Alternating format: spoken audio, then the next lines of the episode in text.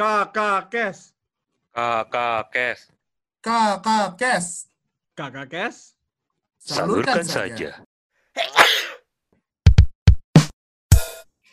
Selamat datang para pendengar tercinta.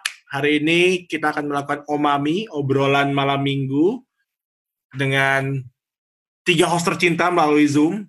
Gue, Muhammad Awi Karuniado. Dan gue, Nico Podcaster. Yoi, nama gue terkenal udah Nico Podcaster, man. Dan juga ada supporter kita ya, FIFA Kardi Merdeka. Yoi. Kebetulan FIFA audionya kita matiin, jadi dia nggak bakal bisa ngomong. Ya, ini berarti obrolannya hanya kita berdua doang. Sudah eksklusif sekali ya terdengarnya. Yoi.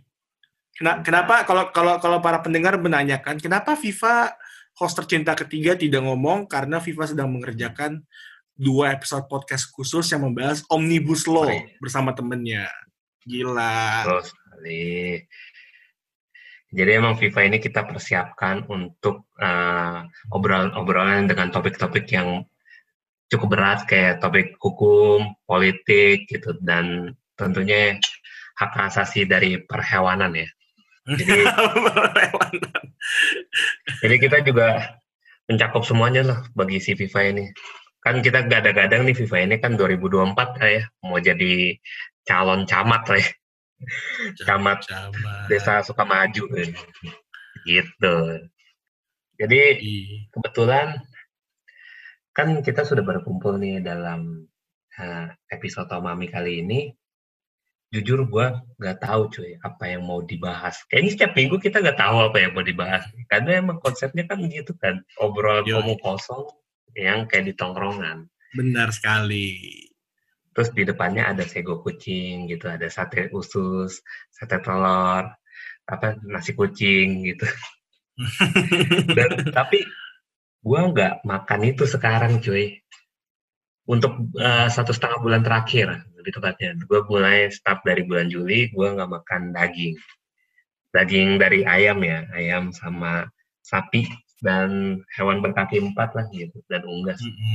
Jadi gue tidak makan daging, tapi gue masih makan daging cuy. Yang bisa gue makan adalah daging ikan gitu. Kok gue malah jadi ngomongin masalah ini ya, makan ya. Apa itu aja kali yang kita bahas kali ini gitu. Boleh. Berarti kita ngomongin diet ya, yang dalam tanda kutip diet itu bukan mengurangi makan, tapi diet itu pakai definisi bahasa yaitu pola makan, pola konsumsi. Kebetulan kita berdua nih, gua dan Edo, untuk bulan ini kita juga lagi ada program ya. Program hidup sehat lah lebih tepatnya, gua bukan nyebut pola diet, tapi program hidup sehat. Kalau di lu nih Dok, ya program hidup sehatnya untuk yang lu jalanin saat ini nih apa nih? Yang gue pengen share dulu yang pertama adalah kenapa gue pengen hidup sehat itu bukan karena perempuan, itu harus dicamkan baik-baik, bukan karena perempuan, tapi karena laki-laki gue dulu. Kurang ajar kamu, kamu. Jadi sudah dipertanyakan ya sih. Ya bukan. Jadi waktu berapa bulan yang lalu, gue melakukan general check-up, karena gue emang terbiasa buat setahun sekali general check-up. Dan dari hasil di tahun 2019, gue memiliki fatty liver, mild fatty liver. Jadi liver gue udah mulai berkembang gara-gara lemak. Ada pertimbuhan lemak lah di situ. Dan selain itu juga bobot lemak gue udah mulai mengganggu kesehatan tulang punggung gue. Jadi kadang di bagian bawah tuh, di atas ekor, tapi di bawah dada, di bagian punggung situ, terkadang gue merasakan sakit gitu. Sakit atau rasa nggak nyaman. Itu jadi yang bikin gue kenapa gue harus hidup sehat. Jadi bukan karena perempuan. Karena ya, gue nggak mau mati cepat cuy. Gitu aja. BTW lu sakitnya saat apa tuh? Saat lu berdiri kah? Atau saat nahan berak kah? Atau lagi coli kah? Jadi kalau misalnya lagi, kalau duduk kan kalau waktu gue sebelum mengalami sakit punggung itu duduk 8 jam juga paling cuma pegal gitu kan, tapi sekarang kayak udah 3 jam gue udah kena udah mulai gak enak gitu loh, udah terasa kayak nyut-nyutan, jadi gue harus berdiri muter-muter. Apalagi yang paling berasa tuh saat kentu, kalau saat kentu itu sakit cok. Belum usia belum sampai 30 udah, tapi penyakitnya udah penyakit om-om ya. Yoi, benar sekali. Udah mulai saatnya tanda-tanda lah kayak gitu, kayak gitu lah ya. Ya, jadi karena itu gue mulai berusaha sering sedekah gitu. Terus sebang ke yayasan, ke panti gitu. Nah, itu udah tanda-tanda Bray, tandanya. Jangan Bray. Cepat berobat maksudnya, diobatin supaya cepat sembuh penyakitnya gitu. Nah, dan akhirnya itu, lu pengobatan apa aja nih yang udah lu lakukan? Nah, jadi waktu itu gue mulai pola makan gue mengurangi makan pagi dan akhirnya gue ngelakuin intermittent fasting. Gue pakai aplikasinya. Jadi di bulan November 2019 berat badan gue itu 110 kilo dan sekarang udah 90 kilo. Cukup panjang ya perjalanannya berapa bulan gitu. Tapi itu udah mulai mengurangi sakit punggung gue, udah mulai mengurangi ya semuanya lah yang nggak enak dari badan gue. Jadi pola makan gue itu gue berubah. Dulu tuh banyak banget makanan gue. Sekarang gue kurangi aja dulu porsinya. Gue nggak langsung instan kayak tiba-tiba makan kentang doang, nggak. Karena kan pola makan tuh kebiasaan nggak bisa diubah gitu aja, susah banget kan. Jadi gue mulai ngurangi aja porsinya sama udah mulai ngitung jam makan. Gue pakai aplikasi kok. Jadi kalau kalian mengasumsikan gue intermittent fastingnya teratur, gue nggak teratur gitu. Intermittent fasting gue benar-benar nggak teratur. Jadi kayak bisa aja gue makan jam 9 pagi, habis itu besoknya makan jam 7 pagi atau jam 1 pagi gitu loh. Karena kalau pakai app yang difokusin itu cuma 16 jam nggak makan gitu aja. Jadi kalau yang belum tahu nih intermittent fasting, biar gue jelasin kali ya. Oh, mantap, fasting. Bang Niko mantap. Gue bukan pakar kesehatan atau pakar diet ya by the way, tapi ini yang gue pelajarin lah dari Google, dari bacaan, dari sosmed gitu. Kalau intermittent fasting tuh adalah salah satu cara untuk mengatur pola makan kita yang terkasa yang selama ini amburadul lah istilahnya gitu. Dengan cara kita berpuasa selama belasan jam gitu dengan beberapa metode ya, minimalnya metode yang 12 per berapa gitu. Jadi selama puasa selama 12 jam terus sisanya baru boleh makan lagi. Terus kalau udah mentok sampai batasan itu ntar kita puasa lagi 12 jam lagi. Nah ada beberapa metode tuh. Kalau di gue pakainya tuh metode 16/8, 16 jam puasa 8 jam boleh makan lo. Makannya apa aja terserah. Ya lo kalau misalkan makannya emang udah diatur gitu, atau makannya emang udah nggak boleh goreng-gorengan atau gula ataupun juga yang minyak gitu. Itu 8 jam itu lo boleh makan apa aja, tapi ya harus ditentukan gitu. Ditentuin dengan ketentuan itu gitu, yang udah nggak boleh gula, nggak boleh ini. Ataupun juga yang kayak gue nih, nggak makan daging ya. 8 jam, ya lu makan apa aja, tapi tetap lu nggak boleh makan daging gitu. Habis itu udah kelar 8 jam boleh makan, baru kita puasa lagi untuk 16 jam berikutnya. Terus kalau misalkan udah sampai situ, sampai ke tahap itu 16/8, kalau pengen bisa lanjut lagi, bisa tuh puasa 24 jam. Itu pecah sih, itu gue paling nggak bisa. Tapi puasa di sini adalah bukan menahan minum juga ya. Lu boleh minum, tapi lu nggak boleh makan aja sih. Gitu. Benar. Nah itu yang agak susah sih. Tuh kayak minum air doang tuh lama-lama kan lemes ya. Gitu. Bisa juga sih jatuhnya jadi water fasting ya. Water fasting lu kayak minum air aja, nggak makan apa-apa. Cuman lu nggak bakal kuat deh. Lama. Gua aja water fasting aja paling mentok-mentok tuh ya 18 jam lah. Habis itu gue udah gak kuat, anjir gue lemes banget cuy kayak. Terus perut juga udah mulai bunyi, asam lambung udah mulai naik, ya udahlah. Intermittent fasting ini cukup ampuh ya untuk beberapa orang yang mengalami, terutama ya yang punya kendala obesitas gitu. Ataupun juga emang yang lu sekedar pengen menghilangkan lemak di tubuh lu gitu. Selain olahraga ya. Ini kan intermittent fasting ini benar-benar gimana lu mengontrol terhadap nafsu lu, nafsu makan lu gitu. Jadi kayak bener banget. Kalau di gua nih intermittent fasting gua lakuin kebetulan selama bulan Agustus ini ya, baru bulan Agustus ini gua lakuin. Berarti jatuhnya sudah 3 minggu. ya hasilnya sih emang awal-awalnya lemas seminggu pertama gitu. Ada apa ya, kayak ganggu banget gitu. Karena kan gue juga punya asam lambung, nyamah gitu kan. Wah, gila. Karena kalau misalkan gue lapar dikit aja, terus gue lewatin jam makan gue, pasti gue asam lambung gue langsung naik tuh. Langsung sering betaak, sering ngentut gitu, terus kayak sering gelisah aja gitu kan. Karena kan ya orang pada bilang lambung itu otak kedua kita, ya benar gitu. Ketika lu udah lewat jam makan dan lu lewatin itu dengan nggak makan, ya pasti lu akan gelisah, terus kayak sering betaak gitu, lemes. Ya itulah yang gua rasakan selama seminggu awal.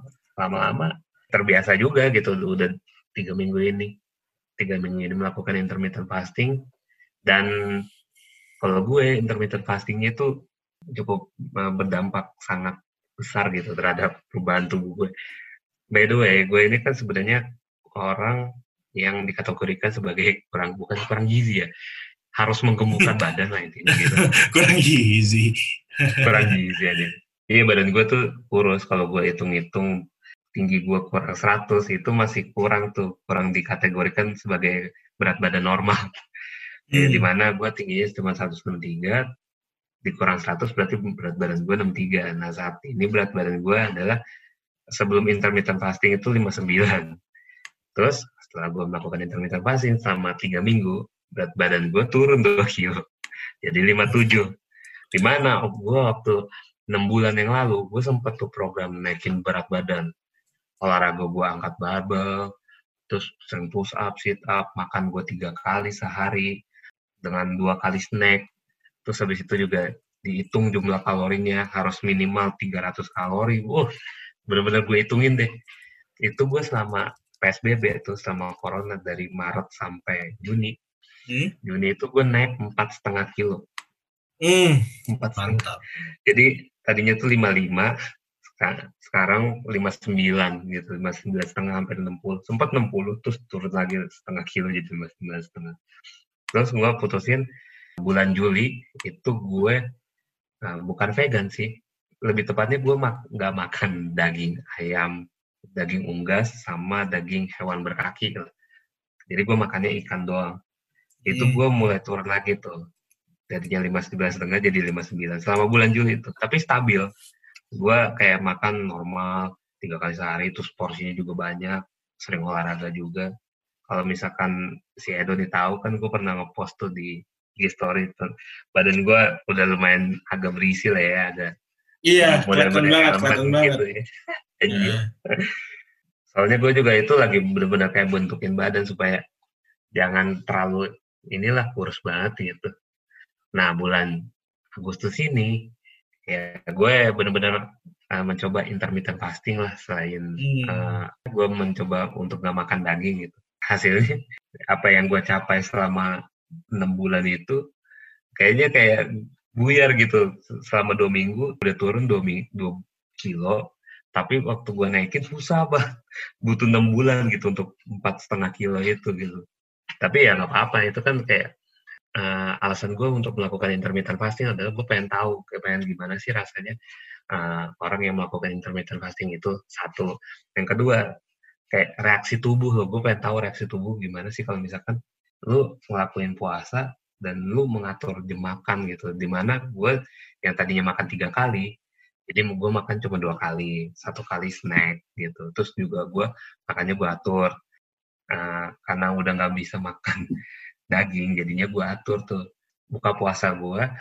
Biasanya bangun tidur itu gue sarapannya pasti selalu sereal, kalau enggak roti gitu. Sekarang gue makannya Quaker Oat, dikasih pisang gitu.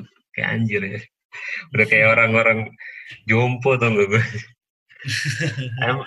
Tapi yang kayak gitu justru kayak, karena makannya diatur, pemasukannya diatur, jadi gue kayak bisa segar gitu dengan cuman makan Quaker Oat sama pisang gitu, dengan segelas air gitu.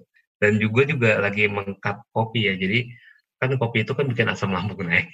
Kan kalau lagi intermittent fasting, terus lu minum kopi, anjir cepet lapar gue. Kalau gue dari cepet lapar bisa gelisah, terus jadi lemes sendiri. Nah gue lagi meng-cut itu, makanya pun juga kalau misalkan lagi pengen banget ke kopi, ya gue ganti dengan teh gitu. Gue mengkat kopi jadi teh itu sebenarnya waktu pas gue akan makan daging bulan Juli.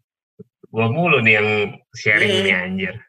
No problem. Tapi itu yang gue lagi jalanin saat ini gitu. Menarik sih dan seru gitu. Awal-awalnya lemes, tapi lama-lama kebiasaan gitu. Dan gue berharap ya target gue sih karena ini udah turun pasti akan turun terus, tapi gue akan stop di kalau misalkan udah 3 kilo, gue turun 3 kilo. Ini kan baru 2 kilo. Kalau udah 3 kilo turunnya intermittent fasting gue bakal gue stop sih. Itu kalau dari gue sharingnya tentang intermittent fasting ya. Ini akhir panjang bos. Tapi ini yang pengen gue bantu juga buat bahas itu bagian berat badan. Karena kan tadi kan Nico membahas mengenai berat badan yang obesitas. Nah, berat badan itu ternyata lu gemuk itu dibagi menjadi 3. Pertama, kalau yang pertama ya normal. Normal itu sesuai dengan tinggi badan lu. Kalau perhitungan simpelnya itu 110. Jadi bertinggi badan dikurang 110 atau 100 atau 110 terus keluar. Kalau tinggi badan lu 70, berarti ideal lu 60 sampai 70 kilo kan. Cuma kalau mau yang perhitungan paling lengkap ya lu harus ke dokter, ntar perhitungannya body mass, ada lemak segala macem. Nah, dari normal itu ke atas itu ada namanya overweight. Jadi itu gemuk. Di atasnya lagi baru obesitas tipe 1, obesitas tipe 2. Dan seterusnya, tipe 3, 4, 5. Waktu gue mengalami badan sakit-sakit itu adalah waktu gue masuk ke obesitas tipe 1, di mana berat badan gue 110 kilo. Jadi nggak serta-merta lo gemuk sama dengan lo obesitas gitu. Lo harus ke dokter buat tahu kadar lemak lo. Karena ternyata waktu gue cerita mengenai sakit punggung, gue kira ya gue wajar dong dapat sakit punggung kan gue overweight kan sekarang bukan obesitas lagi. Ternyata temen gue yang badannya bagus dalam tanda kutip ya six pack segala macem ternyata punggungnya juga sakit cu. jadi emang sakit juga. Iya jadi punggung itu ya ternyata bukan karena berat badan juga, ternyata ada berbagai macam faktor juga berantakan, duduk lu berat, terus genetik juga bisa lah. Iya benar, jadi kayak sama fatty liver tuh gue juga baru tahu fatty liver itu pun bisa lu dapatkan walaupun tubuh lu tuh kurus. Jadi entah kenapa lemaknya cuma nempel di situ doang. Ih, gila sih. Gitu. Jadi untuk gue pribadi melalui episode ini gue sih mengharapkan kalian punya kebiasaan buat ngelakuin general check up. Mikirnya tuh simple aja. Kan check up itu yang seluruh tubuh itu kan 1,3 juta. Ya hitung aja. Kalau 1 tahun ada 12 bulan, berarti kalian cukup nabung 120.000 per bulan untuk ngelakuin general check up gitu. Jadi biar kalian tahu nih sakit kalian apa, nggak cuma badan gua rasanya nggak sakit, kayaknya sembuh-sembuh aja gitu. Enggak. Iya. Cuma. Terus juga gitu kan, jadi dari general check up itu lu bisa tahu apa keadaan tubuh lu kayak gimana dan treatment apa yang bagus nih buat tubuh lu gitu. Jangan sampai kayak misalkan gue nih intermittent fasting, terus juga makan daging, terus olahraga juga gue forsir. Nah, akhirnya ntar nggak kepake juga di badan lu, soalnya kan kita kan tubuh kan beda gitu, tiap tubuh orang kan beda gitu. Dan satu lagi sih, lu selain obesitas gitu, lu ngelakuin itu kan lu kan bakal ujung-ujungnya mati ya. Iya dong, lu percuma gitu sebenarnya lu ngelakuin itu ya. Kita pragmatis aja ya, ujung-ujungnya manusia apa sih, mati kan, begitu. Dan di saat ada orang yang nanya kayak gitu ke lu, karena gue pernah ditanyain pas ditanya saat itu gitu, lu gimana tuh jawabannya? Gue bakal bilang, ngapain lu mandi kalau lu terujungnya busuk, sama aja kan? Iya. Kalau gue sih gimana? Kalau lu gimana nih? Kalau lu gimana nih? Lu ngapain sih ngelakuin kayak gitu? Terus badan lu juga udah kurus juga gitu kan, ujung-ujungnya bakal mati. Ya ngapain nih mulutnya olahraga kayak gitu kan. Ya gue sih simpel ya jawabannya, ya emang semua manusia ujungnya bakal mati cuman setidaknya kalau gue ditanya Tuhan gimana cara lu bertahan hidup, gue masih bisa jawab gitu loh, dibandingkan lu gitu kan. Ya itulah yang membedakan gue gitu. Gue gak mau ambil pusing, ya udah. Emang semuanya gue bakal mati. Ya, cuman kalau ditanya Tuhan, ya gue bisa jawab. Itu aja.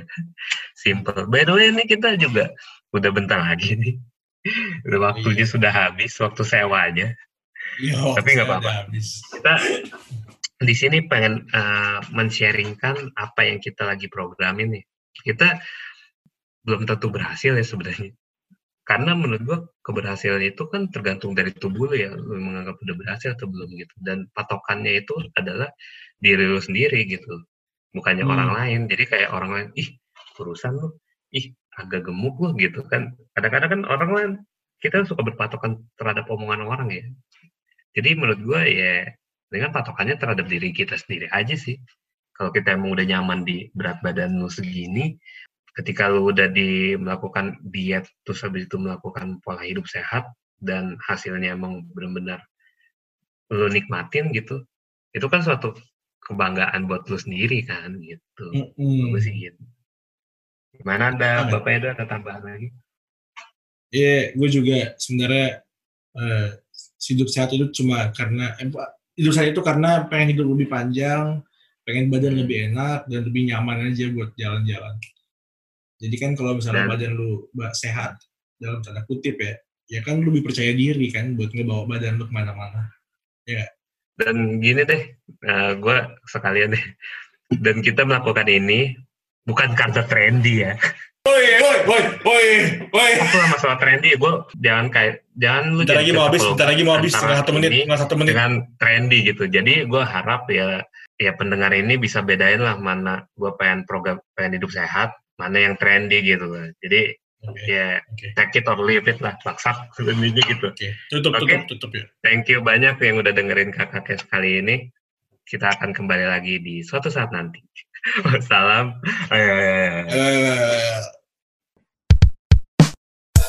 Kakak Kes, salurkan saja.